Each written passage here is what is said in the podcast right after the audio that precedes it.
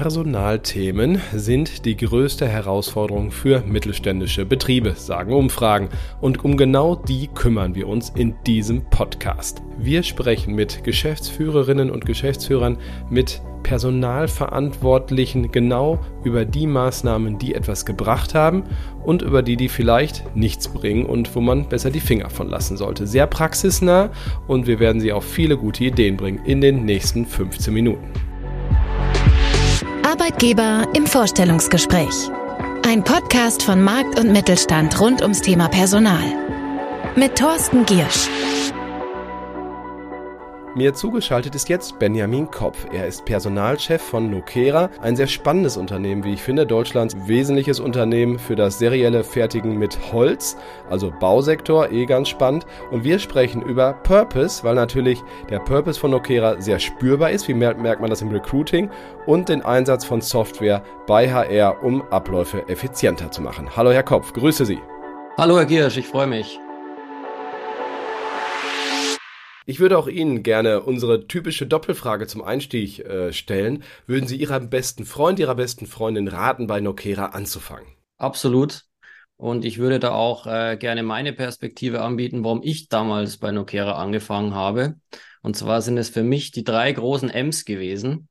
Und zwar einmal die Mission äh, von Nokera, die Möglichkeit, die man hier vorfindet, Dinge einfach zu gestalten und auch zu guter Letzt die Menschen, die hier arbeiten äh, und die hier mit Herzblut dann bei der Sache sind.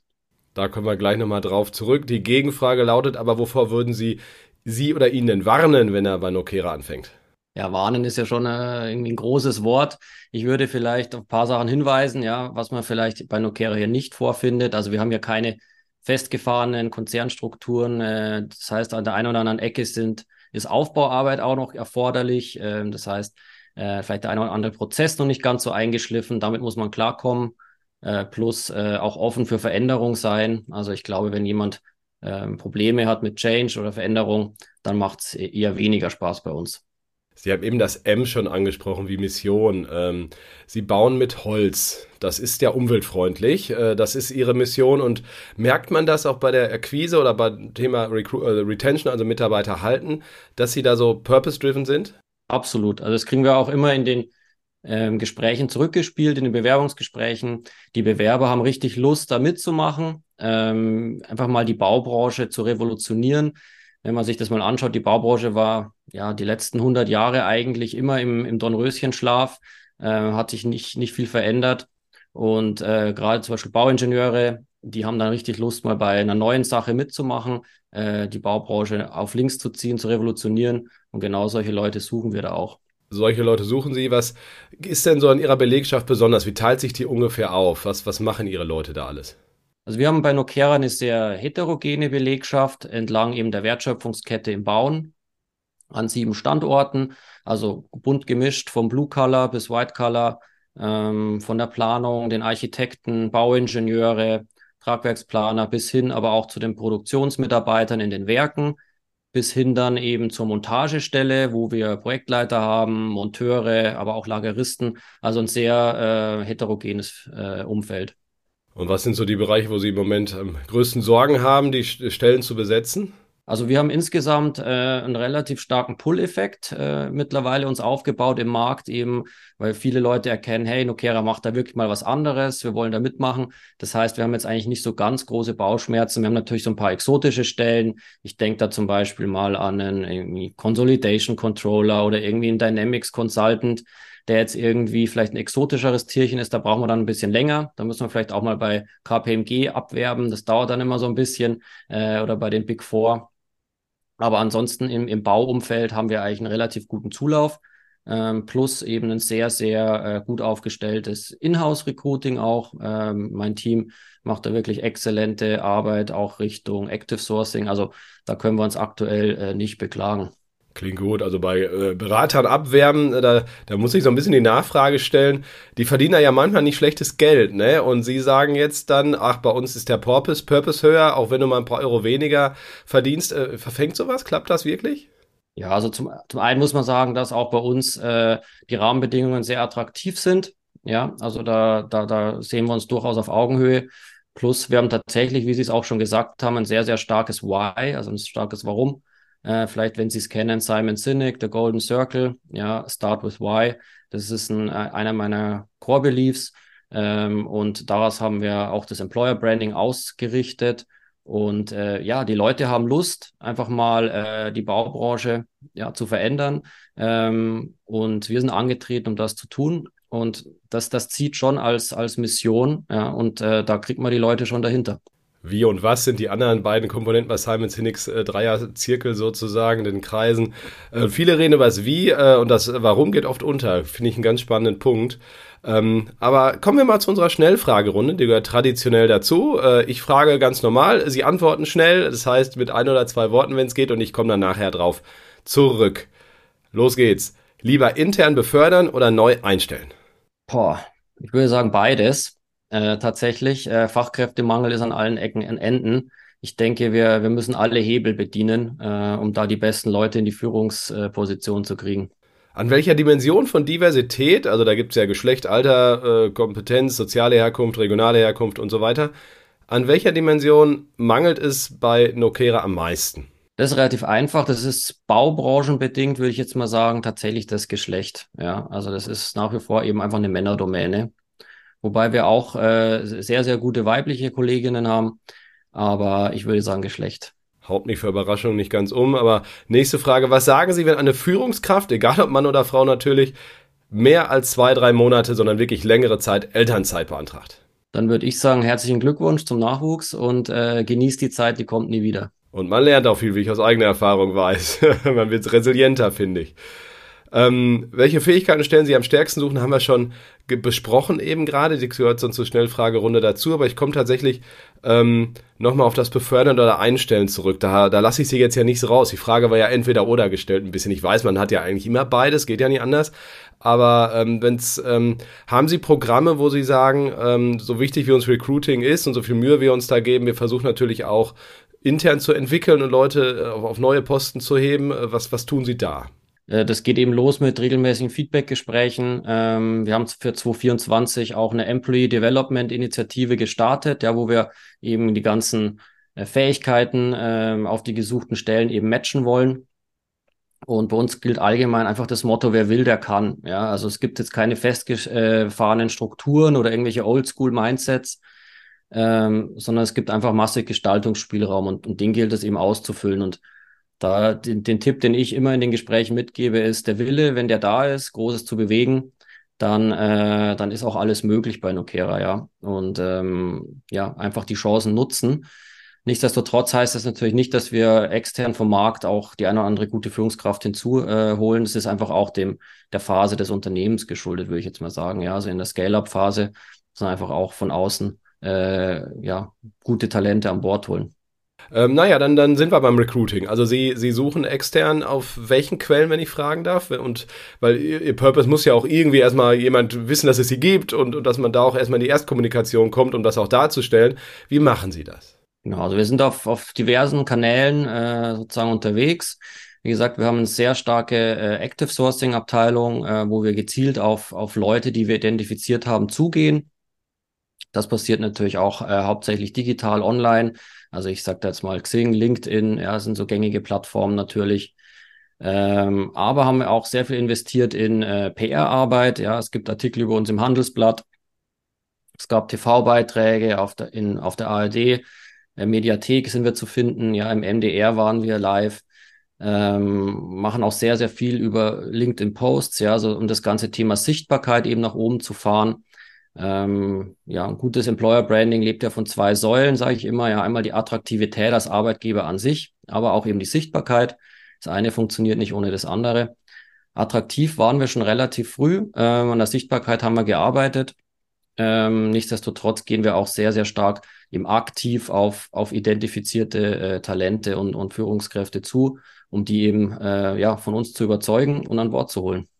Sichtbarkeit und Hörbarkeit. Heute im Podcast kommt das auch noch dazu. Ne, guter Punkt, na klar.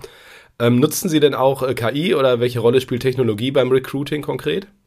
Ja, klar. Also da, da haben wir keine Scheuklappen auf natürlich, nutzen KI täglich. Äh, wir nutzen da zum Beispiel ChatGPT, ja. Das ist eher so mal für faktenbasierte Recherche. aber auch den von Microsoft, jetzt den Copilot, wie die den genannt haben. Der kann manchmal sogar auch wirklich lustig sein, haben wir festgestellt, ja, wenn man ein paar kreative Fragen stellt. Ähm, Perplexity ist noch so ein Tool, er ist relativ schnell. Ähm, ja, und was machen wir damit? Ähm, zum Beispiel Drafts für Stellenanzeigen oder eben auch, wie gesagt, schon so Ideenfindung für kreative Ansprachen, äh, solche Sachen. Und immer, immer erst ist, bildet das dann die Basis und dann wird das eben dann nochmal äh, von einem Menschen sozusagen manuell äh, verfeinert. Okay, wenn wir bei Technologie gerade sind, jetzt haben wir vom, beim Recruiting gesprochen, ich würde die Frage mal ausweiten generell in die HR-Arbeit. Also wie nutzen Sie Software oder überhaupt Technologie dort, um sich selbst das Leben vielleicht auch leichter zu machen oder dann eben den Beschäftigten äh, Zeit zu sparen, bei welchem, was Sie auch immer machen rund um People Services? Also äh, Skalierbarkeit funktioniert nicht ohne Toolunterstützung. Ja, also Automatisierung ist da das Zauberwort auch. Und wir haben uns da für Personio entschieden ähm, als All-in-One-Lösung. Das bildet sozusagen das Rückgrat äh, unserer HR-Arbeit als äh, ja, Single Source of Truth. Ähm, Employee ähm, Service, Self-Service wird darüber abgebildet. Das heißt, die Mitarbeiter können da selber auch Urlaubsanträge stellen, äh, Abwesenheiten pflegen etc. Aber auch eben fürs Management wichtig, ähm, Organigramme einsehen, ja, Performance Management äh, wird darüber abgebildet. Das ganze Thema Recruiting wird über Personio organisiert. Also da haben wir uns sozusagen für eine, eine All-in-One-Lösung entschieden und äh, flankieren das eben dann an der einen oder anderen Stelle mal mit KI oder mit einem Videotool. Aber ähm, ja, ohne Automatisierung und ohne einen äh, ja, HR-Software ist es heutzutage nicht mehr möglich, so schnell zu wachsen.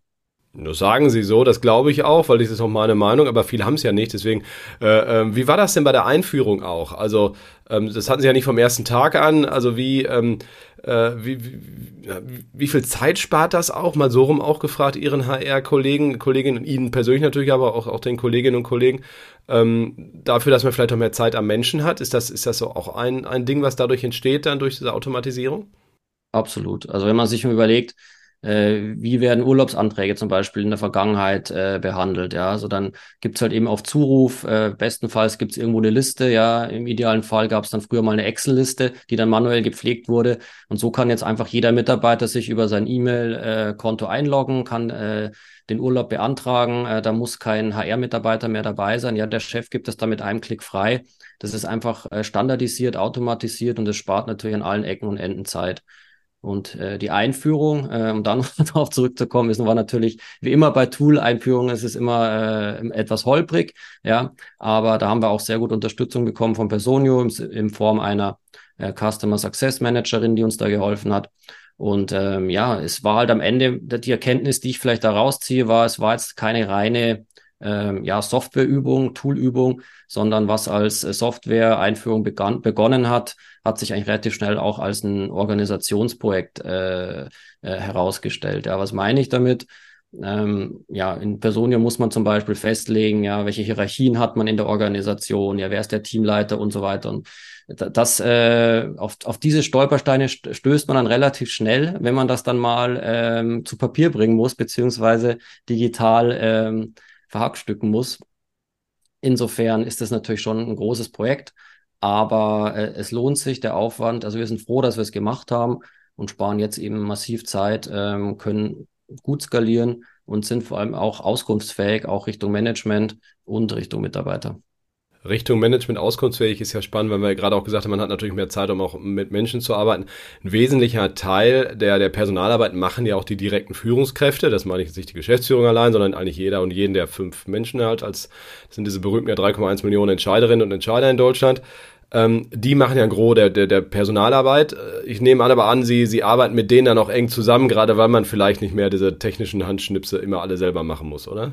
Genau, also da verstehen wir uns in unserer HR-Arbeit auch wirklich äh, als, als Businesspartner auf Augenhöhe. Ja, ich komme selber aus dem Business, äh, habe einen Business-Hintergrund. Ähm, das heißt, ich weiß, wie wichtig das ist, dass man immer auch zwei Perspektiven äh, da auf, auf die Personalarbeit äh, haben sollte. Und ähm, wir verstehen uns da auch als Teil der Geschäftsplanung und Teil des Geschäftserfolges, ja, versus natürlich ähm, ja die klassische Sichtweise auf die Personalabteilung, sage ich jetzt mal von gestern, die als reine Admin-Abteilung äh, oder Verwaltungsorgan irgendwie gesehen wurde. Äh, da versuchen wir schon sehr, sehr stark dran zu sein am, am Daily Business und da auch wirklich die ja, die Bedürfnisse zu verstehen, ja, was müssen die Leute können, die da, die da arbeiten sollen. Ähm, was brauchen wir im nächsten Quartal? Vorausschauende Planung, rollierende Planung, solche Geschichten kommen dann damit ins, ins Spiel. Zum Abschluss würde ich traditionell auch bei Ihnen die Frage gerne stellen, wie startet man denn bei Nokera? Also haben Sie gewisse Rituale, haben Sie auch was gelernt, wie äh, naja, auch von der Probezeit mal abgesehen, also wie die ersten Monate vonstatten gehen können. Es gibt ja nun mal viele Unternehmen, die, die leiden darunter, dass doch relativ zügig Mitarbeiterinnen und Mitarbeiter, die neu angefangen haben, wieder gehen oder man gegangen wird, wie auch immer. Ähm, was machen Sie da, um den Start äh, effektiv zu gestalten? Also scheinbar irgendwas richtig. Wir haben nämlich bis jetzt noch keine Kündigung in der Probezeit gehabt. Da sind wir auch sehr, sehr stolz drauf.